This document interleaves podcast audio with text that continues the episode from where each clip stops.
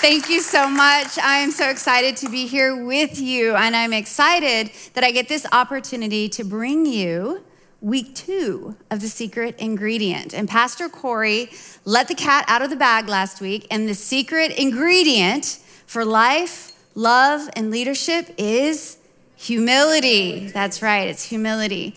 And I have to say that my relationship with humility pretty much is the same relationship I've had with coffee. Because when I was younger, like we didn't grow, I didn't grow up in a house where we drank coffee or anything. So I was probably in my early teens, maybe fifteen, sixteen, you know, and I knew that I liked the smell of coffee. Like it, it seems like it's something that would be good. And apparently people drink it all the time. Like, what is this thing? And then I tasted coffee. It was terrible. Why would you want to do this? Why would you want this in your life? It's like bitter. And I like, I didn't understand it. And so I thought, I don't understand what this coffee business is, why people are so obsessed with it. And then in college, I was working a full-time job and I was going uh, to school, and it became a desperation thing. Like, I need something to help me out. I need some energy. I need something. And so I was working a nine to five job in the afternoon. Like the only thing they had in the office was coffee. And so you see other people drinking it. So I went and I got myself a cup of coffee, and then I put two packets of hot chocolate mix in it. And I was like, this makes it bearable. I'll take it because now I'm desperate. Now I need this. And then I discovered that I really like coffee with lots of sugar and cream, right? Basically, it's sugar and cream with a side of coffee. And I did that for a long time. And then as I got older, I kind of experimented with different kinds of coffee and different ways to have it. We have all these amazing, I love a cafe, good cafe that you can sit down at, and I can read and I can write. I love it. And so I've been just experimenting with different ways to have coffee. And over the years, as I've gotten older, I've discovered that it's actually my love of coffee has gotten simpler and simpler. That I've been putting less things in my coffee. And now my favorite type of coffee is an Americana, which is basically just water and coffee. And we this is from Tony and Ada's, just so you know. They make the best Americana. I love their beans. And now coffee is something that is one of my favorite parts of my day. Like I can't wait to get up and have my first cup of coffee. And humility for me has kind of been that same journey that, you know, I was raised, you know, in, we struggled financially, and you would say that somebody came from humble beginnings, um, or they come from a humble place. And in, as a young lady, you would think, well, that means that they're poor. Well, I don't want that, because that felt insecure to me. Like, I don't want to become from a humble place because I want security. So I'm going to be a success. I'm going to do whatever it takes to get secure. And that means I have to make money because I don't want to come from a humble place. Or, you know, you see people in the world, and it seems like those people who say, well, they're really humble. Well, it seems like they just get ran over. And it seems like the people with power are powerful. And they're the ones that put themselves out there. And, you know, the American dream is that we're going to work for it and we're going to get it. We're going to do that. And I was like all on board for that. That's what I want, because I don't know, this humility thing doesn't seem to have any great benefits. And then when I was nineteen, I was captured by the love of Jesus. He just came into my life and kind of snatched me out from the direction I was going, which I'm so thankful for. And I discovered that humility with God, being humble before God, was a really good thing, because I need him. I need what God has. Even at nineteen, I knew I don't got it.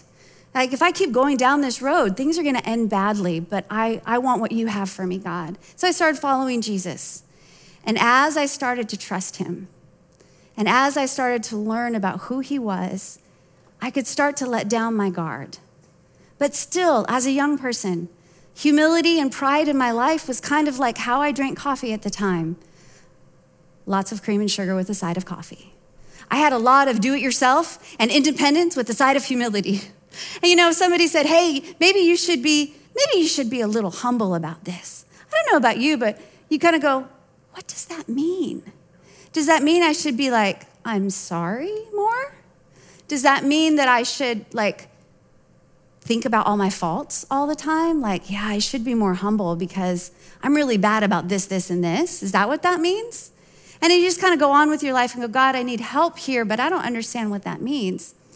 And then as I've been walking with God and his grace and kindness, he comes to us and he shows us that, well, walking humbly isn't what you think it is. And it's not what the world says it is.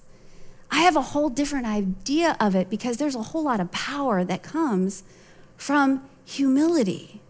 And the longer I've walked with God, and I don't even think it's something that I necessarily worked on, like I'm gonna be more humble.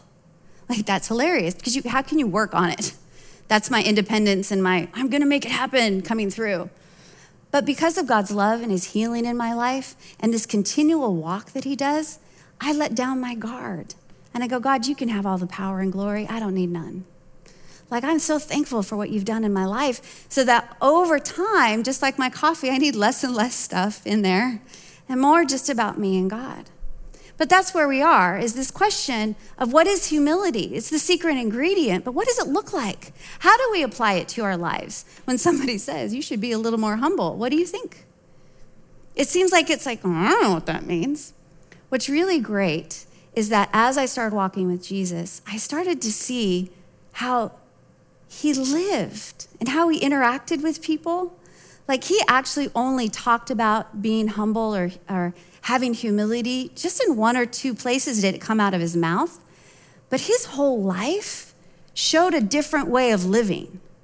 Like, and he changed the world. He literally changed the world, not just for Christians, but for the entire world, because before Jesus came on the scene, being humble was kind of how I thought of it, which is, oh, I don't want to be that. That's low. I mean, the word means low to the ground.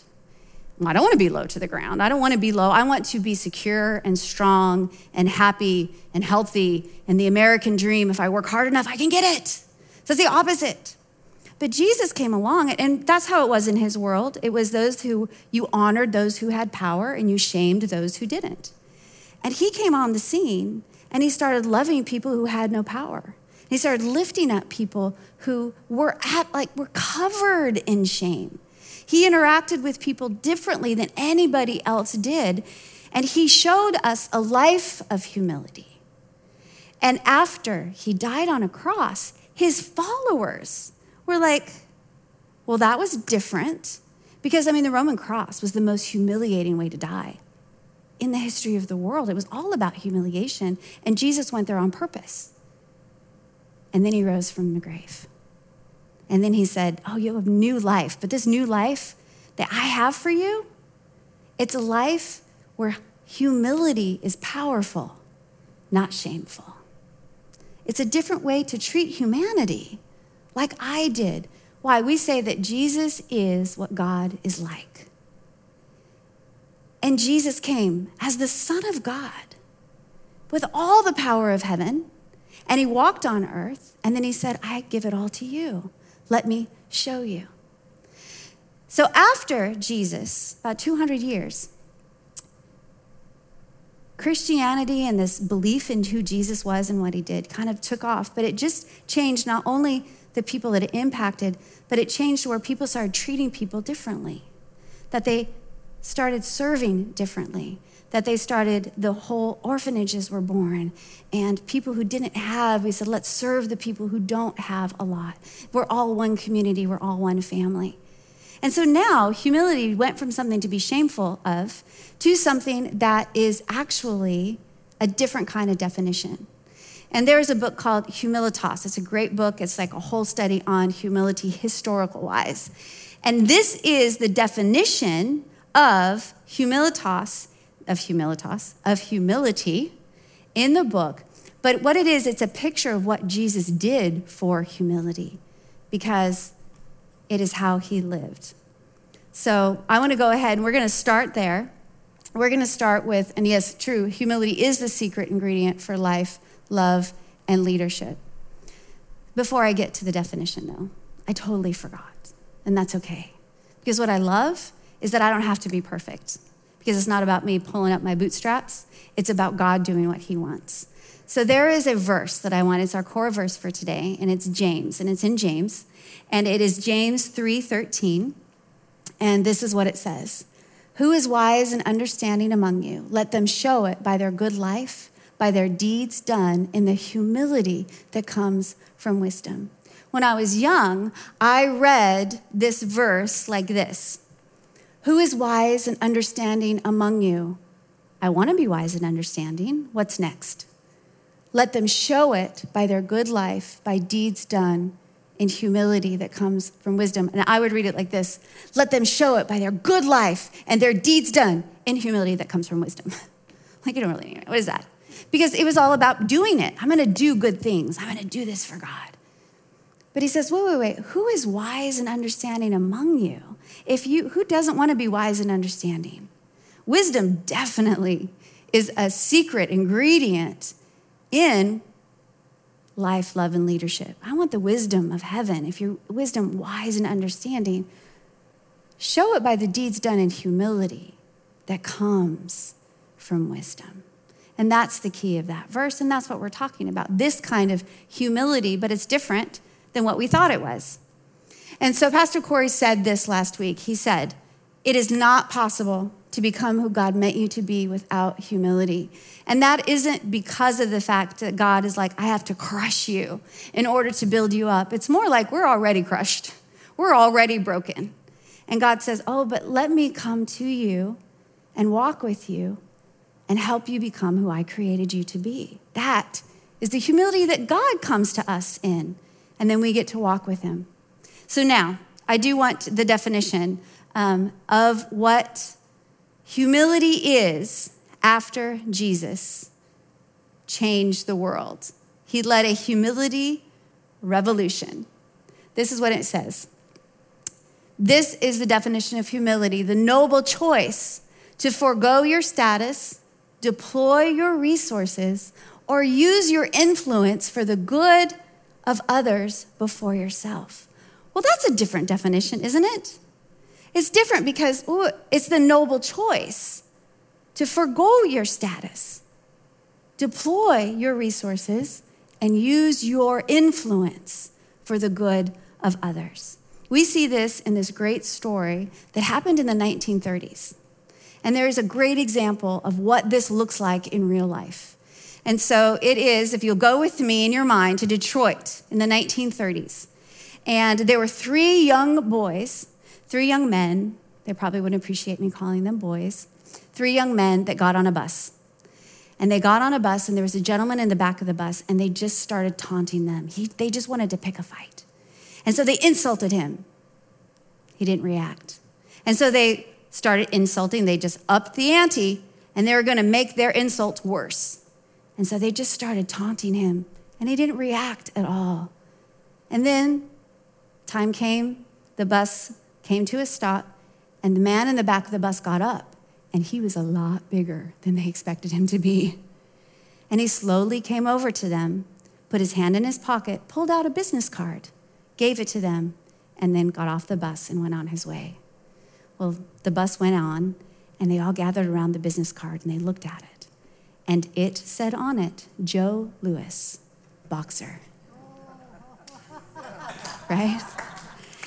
These boys were taunting the man who would be the heavyweight champion of the world from nineteen thirty-seven to nineteen forty-five. Nope, forty-nine to nineteen forty-nine. And this is the man who the International Boxing, let me let me get it right because I'm going to mess it up. It is the International Boxing Research Organization said that he was the number one boxer of all time. Muhammad Ali is number two. So let's look at the power and status that Joe Louis had.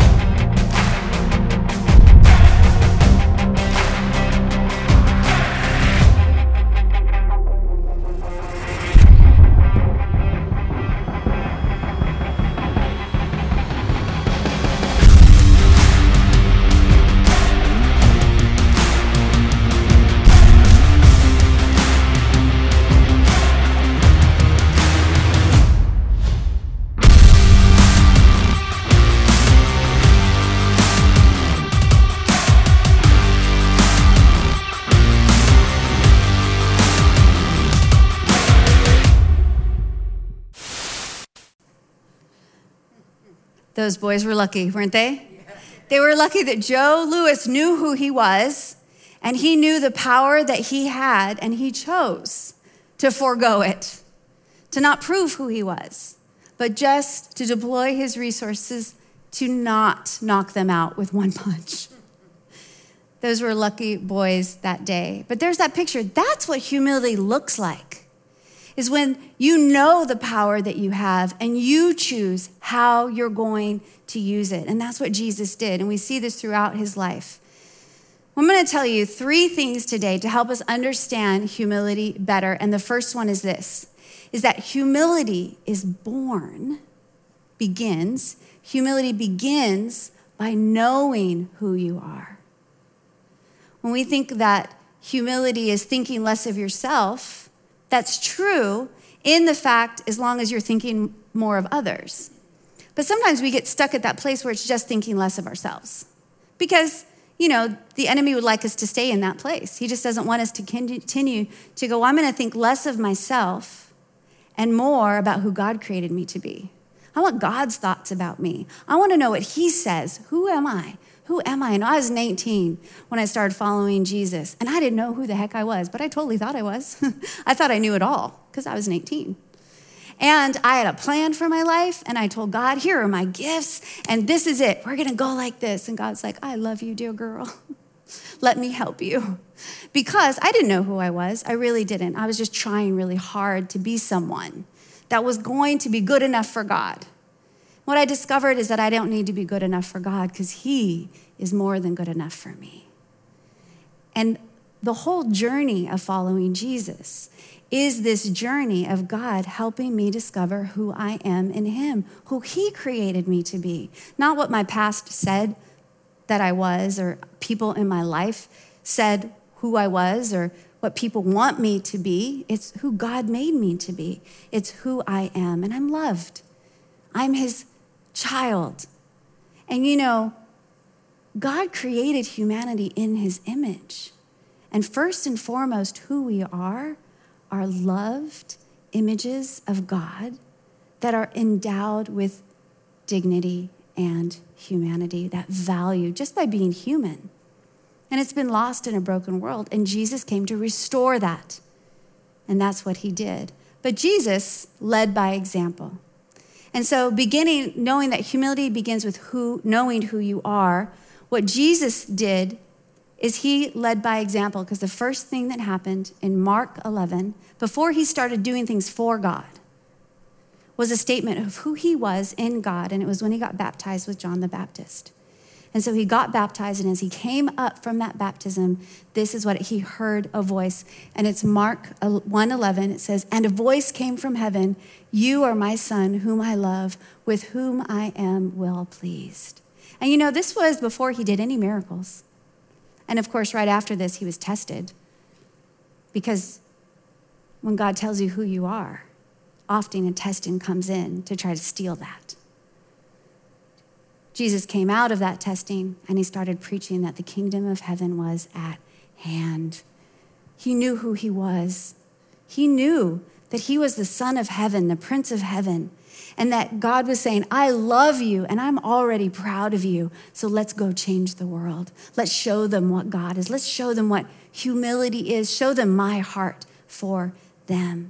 He knew who he was. In order for you to really live a humble life and to walk in humility, you got to know who you are, the power that you have. There was, so Jesus knew who he was, and instead of trying to prove it to everyone, he immediately lent that power and authority to those the world thought was worthless. You see this in Luke eight. And in Luke eight, we have three encounters that Jesus had with people who the world said, they're worthless, they're throwaways, they're just far, you know what, they, you just give up on them because they just, they're, they're gone, they're, they're done, they got nothing. The first one was after Jesus calmed the storm, they got on a boat, they went across the Sea of Galilee, they landed. And this man came out of the graveyard, naked, screaming. And he had been living there because he was full of demons. And this madman came at Jesus, fell down and said, "Please help me." And with a word, with a sentence, Jesus said, "That unclean spirit needs to go, and you're free." Jesus said, "I have dignity from God, and I'm going to restore your dignity today." And this is what it says that the man responded. It says, "The man from whom the demons had gone out begged to go with him, but Jesus sent him away, saying this, 'Return home and tell how much God has done for you.' So the man went away and told all over town how much Jesus had done for him." That's the picture of humility. Jesus said, "I'm going to take what I have. I'm going to restore your dignity." The next story, as he left that place, they went into town and the crowd started coming because they knew that Jesus was healing people and they wanted to see it. They wanted to be a part of it. But there was one woman in the crowd who had been bleeding internally for twelve years and the doctors could do nothing. And she was out of money and she was out of hope and there was nobody to help her. And in that culture, she could not go to church. She could not go home. She couldn't be with people until that internal bleeding stopped because she was unclean. And so in a desperate moment, she pushed her way through the crowd. She reached out and she grabbed just the very tip of Jesus's garment. And she felt in her body that she wasn't bleeding anymore. She was healed. And Jesus stopped. And he said, "Who touched me?" And you know that she was like, "Nobody. I'm literally nobody. Could you just, just go on? Don't worry about it." But he wouldn't let it go. "Who touched me?" And so it says this. Then the woman said, then the woman, seeing that she could not go unnoticed, came trembling and fell at his feet. Why was she trembling? Because she was afraid. Because she had lived in rejection for so long and fear that she was afraid that he was going to reject her as well. In the presence of all the people, she told why she had touched him and how she'd been instantly healed. Then he said to her, "Daughter, your faith has healed you. Go in peace." He knew who he was, but she didn't know who she was. And he called her daughter. It's probably a long time since somebody said, "Daughter, go in peace. Go in freedom. You are now restored to community. You're restored to who God has created you to be. Live that way. Live in your identity." He said, "I know who I am. Let me show you who you are." The third story happens right after that because Jesus was actually walking through the crowd because the head of the synagogue, his name was Jairus, his daughter was dying. And you know, daughters in that culture, they didn't really hold a lot of value. It's just a girl. Boys have value. Girls don't have value. You know, it's not a loss. I love two things about this story. One of them is that she was valuable to her father, to her earthly father. And he went to Jesus and said, "Can you, my daughter's dying, can you come? Can you heal her?" And it was when he was on the way that the woman stopped and touched him. And so after that encounter with the woman, a servant came from Jairus' house and he said, don't, don't bother the teacher. She died. It's too late." I love what Jesus said to him. He said this, "Don't be afraid, just believe. It's not too late." That word believe means to rely on, to trust in, to cling to. You know, he looked that man in the eye and he said, "Believe in me. It's not too late." And then he went to the house and he pushed the mourners out and he took in the mom and dad. And then he whispered, "Little girl, get up." And this is what it says. But he took her by the hand and he said, "My child, get up." Jesus told them to give her something to eat. I love that Jesus brings someone back to life and he's got the practicals and feed her. She's hungry. You know, she's well. Jesus used his power, his authority, and then he restored those who had none, including a dead girl. The first thing is you got to know who you are. The second thing you need to know about humility is this. Humility is not, let me see how I say it. Humility is a choice, not an emotion. Not only do you need to know who you are, begins with knowing who you are. It is a choice, not an emotion. It is something you choose to do. It's how you choose to live. It's how you choose to respond. It's a choice. It is within your own hands to make that choice. It's not an emotion. It's not about feeling bad. It's not about feeling good. Emotions happen around it, but it is a choice. It has to be willing. And you see Jesus, there was a leper that came to him in Mark. And a leprosy is this really gross disease that's kind of like, it's like being eaten by bacteria from the outside in, and your skin falls off and your fingers fall off. And it's like what we would consider zombies, really. And this man who had leprosy fell down before Jesus and he said, "If you are willing, make me clean." And Jesus says this to him. He reached out his hand and touched the man. That alone was in- insane. People were afraid to be contagious. And he said, "I am willing, be clean." Jesus was willing. Taking your power and authority and influence and giving it to someone, it's got to be something you want. It's a choice, not an emotion. And the third thing is this. The third thing is that humility is about actions, not words. Humility is about actions, not words. It's not what you say. It's not what you think. It's what you do. Because when you know who you are and you're willing to do something about it, well, do something. It's social. Living in, in humility is that it is has to have other people involved in it. It's about giving what you have to help somebody else. That's what a humble life looks like. And Jesus, this is another opportunity where Jesus, instead of doing it himself, he brought light to this situation that was happening. And he was sitting across from the temple, and there were people that were going by, and they were dropping in their offering, and they were giving to the temple treasury, and he was just watching these people go by. And then he saw this widow, this widow who had lost her husband. She had lost, she was in the later years of her life, and all she had was two little coins, little copper coins. It said they only, altogether, it was a couple cents. But she gave it. And Jesus called his followers, his disciples, and he said, "I want to show you something about how God sees people." And this is what he said. Calling his disciples to him, Jesus said, "Truly, I tell you, this poor widow has put more into the treasury than all the others. They all gave out of their wealth, but she, out of her poverty, put in everything that she had to live on." Because we know that if you have a lot, you can give a lot. And if you have a lot, you should be giving a lot. God's giving you the resources and power and influence to do something in this world. You should use it. But like me and most people, you think, but if I only have a little, what can I do? And God says, oh, no, no. It doesn't matter how much power or gifts or resources or influence you have. Because if you give it to God, he can do a lot with a little. It is about action more than words. And it doesn't matter if you have a lot to give or a little to give. The point is that you have what God has given you and you freely give it to others around you. So that means that humility, we have access. All of us have access to it.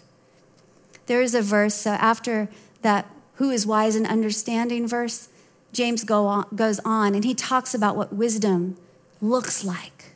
What is the wisdom from heaven? And this is what he says, James three seventeen, "But the wisdom from above is first of all pure. It is also peace-loving, gentle, at all times, willing to yield to others. It is full of mercy and the fruit of good deeds. It shows no favoritism and is always sincere. And those who are peacemakers will plant seeds of peace and reap a harvest of righteousness." Doesn't that look like Jesus? Like that's what he did. Without favoritism, with full sincerity, he went around and used his power and influence for the good of those who had no power and had no influence. That's humility. And when you become a follower of Jesus, and you start walking and learning about him, you start looking like him. So your life starts looking like this, because that's the work that he does with his love and his mercy. And he has it first with us. He is the peacemaker who plants seeds of peace. And he certainly reaped a harvest of righteousness, and all that word means is right standing with God. That's what righteousness means. You're right with God. What Jesus did on the cross was make sure that everyone who wants to be right with God can be. He said, I have paid the cost so you can have peace with God. And when I have peace with God, I'm free to figure out who I am. I'm free to know, God, show me who you created me to be, and then help me walk that out. Not only that, but I know I have a choice. I want to take what God has given me, and I want to give it to others. Humility is a choice, not an emotion. And then finally, oh, it's about actions. I'm gonna use what little I have, whatever my gifts are. And I'm gonna say, God, you can use it however you want to do this. But it all starts with, do you know who you are? Do you know that you were created with honor and dignity? Has it been stolen from you? If it has, that's what Jesus came to restore, your identity as God's child. That's where it starts. And so I want to give you an opportunity right now, if you have not done that before, to receive the gift of Jesus. Do you have peace with God? You can. It doesn't matter what you've done, doesn't matter where you come from, doesn't matter. What matters is that if you can hear my voice, God died for you. Jesus died for you. The Father sent him so that nothing would separate you from him right now. And so we're gonna say a quick prayer because it's not complicated, because Jesus did all the work on the cross. And it's a prayer. If that's you today, you just go, gosh, I don't know who I am. And maybe you've been living the Christian life for a long time and you don't know who you are either. It still starts with Jesus. All you have to do is say a prayer like this. Dear Jesus, I need you. I don't know who I am. I thought I did. But I failed, and I'm lost, and I'm frustrated, and I feel like I've lost all my resources. I'm like that tormented man or that sick and shunned woman, or God might have been walking around with a deadness inside of me that I need you to bring back to life. Jesus, I believe you are the Son of God and came for me, and I want to receive all you have for me. Thank you that I can walk from this moment on knowing that I am a child of God and that I have a future with you now and for all eternity. In Jesus' name, amen. Maybe today, God's given you a new understanding of what humility looks like. I want to challenge you to start living it. I want you to challenge, ask yourself, God, what have you given me that you're asking me to give to someone else? I want you to use me to bring your kingdom, your ways, your love, your mercy. Whether it's a lot or a little, what would it look like if we all started really living this way? It changes the world. And I'm pretty sure that is the point. Thank you guys so much for being here. Thank you for letting me share this wonderful message and my love of coffee with you. And we will see you next week.